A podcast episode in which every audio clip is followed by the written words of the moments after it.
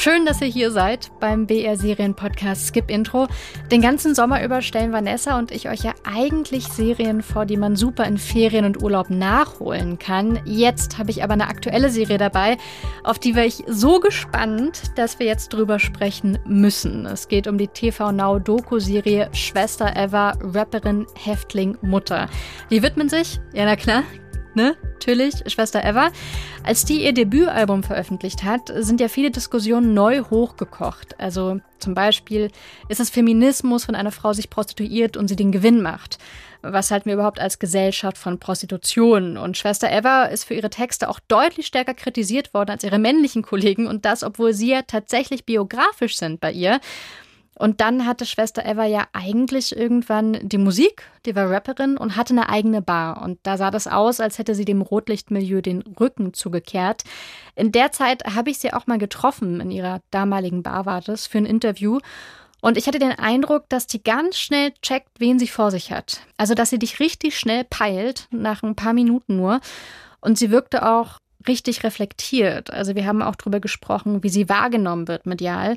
Das war ein sehr interessantes Gespräch, für das sie sich viel Zeit genommen hatte. Und ihr könnt euch vielleicht denken, wie ich gerade über sie spreche. Wie ganz viele andere auch, war ich sehr beeindruckt von ihr. Und dann kamen ja so in der Öffentlichkeit Brüche. Und ein ganz großer Bruch waren Anschuldigungen, nämlich von Zwangsprostitution und Menschenhandel. Und dem folgte eine Gerichtsverhandlung, in der sich diese Vorwürfe ja nicht bestätigt haben, andere aber schon. Nach ein paar Jahren hat Eva die Haftstrafe angetreten, war zwischendurch noch Mutter geworden und ist mittlerweile aus der Haft entlassen worden. Das alles und natürlich noch mehr zeigt die Doku-Serie, über die ich deswegen so pünktlich zur Veröffentlichung sprechen kann, weil ich vorab drei von sechs Folgen sehen konnte. Das ist nur die Hälfte und trotzdem gibt es eine Menge zu sagen.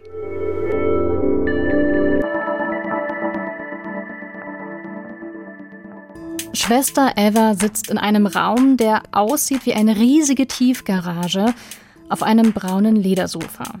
Von dem aus blickt sie in die Vergangenheit, rekapituliert, versucht Distanz zu schaffen zwischen der Gegenwart und dem, worüber sie spricht, ihrem ersten Freier, der Haftstrafe, die sie zu Beginn von ihrer Tochter getrennt verbringen musste, von ihrem illegalen Escort-Service und wie sie sich unter anderem wegen des Vorwurfs des Menschenhandels vor Gericht verantworten musste.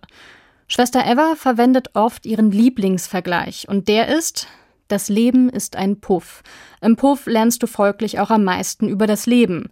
Ihr Gefühl, als sie in den Gerichtssaal geführt worden ist, an dem Presse und Schaulustige warteten, beschreibt sie so. Wie im Puff, einfach, wie im Zoo. Einfach. Du bist in deinem Puffzimmer, die Freier laufen alle an dir vorbei und kloppen irgendwelche dummen Sprüche. Ah, guck mal die. alle Leute gucken dich an, es geht um dein Leben, die wollen einfach so dabei sein. War kein gutes Gefühl. Die Anschuldigung des Menschenhandels wurde vor Gericht fallen gelassen. Verurteilt wurde Schwester Eva 2017 zu zwei Jahren und sechs Monaten Haft, unter anderem wegen Steuerhinterziehung und 35-facher Körperverletzung. Ein Skandal. Für Fans auch überraschend, dass Eva immer noch ein Bein im Milieu hatte. Diese Doku-Serie, so scheint es, versucht nachzuholen, was im großen Wirbel um Schwester Eva vernachlässigt worden ist. Skandale wurden in Großbuchstaben geschrieben, von Hintergründen wurde kaum berichtet. Schwester Eva ist Täterin und auch Opfer. Die Doku zeigt Schwester Eva oft als Opfer, mit Szenen aus Interviews, in denen sie schonungslos Einblick in ihre Vergangenheit gegeben hat. Wenn ich gerade verprügelt worden bin von einem Freier, dann hat man danach sich die Haare gekämmt und dann hat man die Tür aufgemacht und weitergemacht. Die Doku-Serie ist an einigen Stellen zu sehr Schwester Evas Anwalt.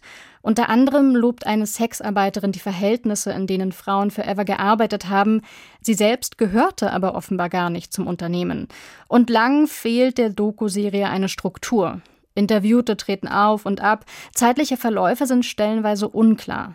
Erst später glückt der Blick auf das große Ganze. Dann rollt die Serie das Schicksal Schwester Evas auf. Wenig Geld, wenig Chancen. Wir sehen Schwester Eva in Kiel, wo sie mit ihrer Mutter gestrandet ist. Evas Vater gab es auch. Er soll mehrere Menschen umgebracht haben. Um sich und ihre Tochter zu schützen, wollte Evas Mutter in die USA auswandern. Eine Green Card gab es auch schon. Aber ein entdeckter Diebstahl am Berliner Bahnhof Zoo machte einen Strich durch die Rechnung. Die beiden zogen nach Kiel. In der Doku geht Eva erneut zu der Stelle in einem Park, an der sie mitunter nachts schliefen, obdachlos. Und hier ist sie nicht die, die super abgeklärt alles schon längst hinter sich gelassen hat. Das zeigt dieses Gespräch mit einem Kindheitsfreund. An ein Telefonat erinnere ich mich. An das Telefonat, äh, wo du mich gefragt hast, ähm, sag mal, Eva, bist du eine Hure oder hast du Freier gehabt? Und ich habe mich geschämt. Ich weiß noch ganz genau, ich habe mich geschämt. Mehrmals spricht sie von dieser Sache mit Schwester Eva, wie von einer Trennlinie zwischen zwei Personen. Und das ist eine Aufteilung, die auch in dem Titel der Doku-Serie Schwester Eva, Rapperin, Häftling, Mutter steckt. Das sind einige Leben, die die Mehrheitsgesellschaft nicht kennt. In ihren besten Momenten macht die Doku aber eindrücklich klar, dass Schwester Eva eben nicht die einzige mit diesen Geschichten ist. Sie ist nur eine, die als Rapperin bekannt geworden ist. Ich bin sehr gespannt, wie es weitergeht, weil die dritte Folge ist richtig gut. Schreibt uns gerne, wie euer Eindruck ist. Also vielleicht seht ihr das ja auch ganz anders oder habt ihr vielleicht manches durch die Doku besser verstanden oder ein paar Sachen auch wieder vergessen bis zur Doku. skipintro.br.de ist die Adresse. Nächste Woche gibt es eine neue Portion Skip Intro. Fortsetzung folgt.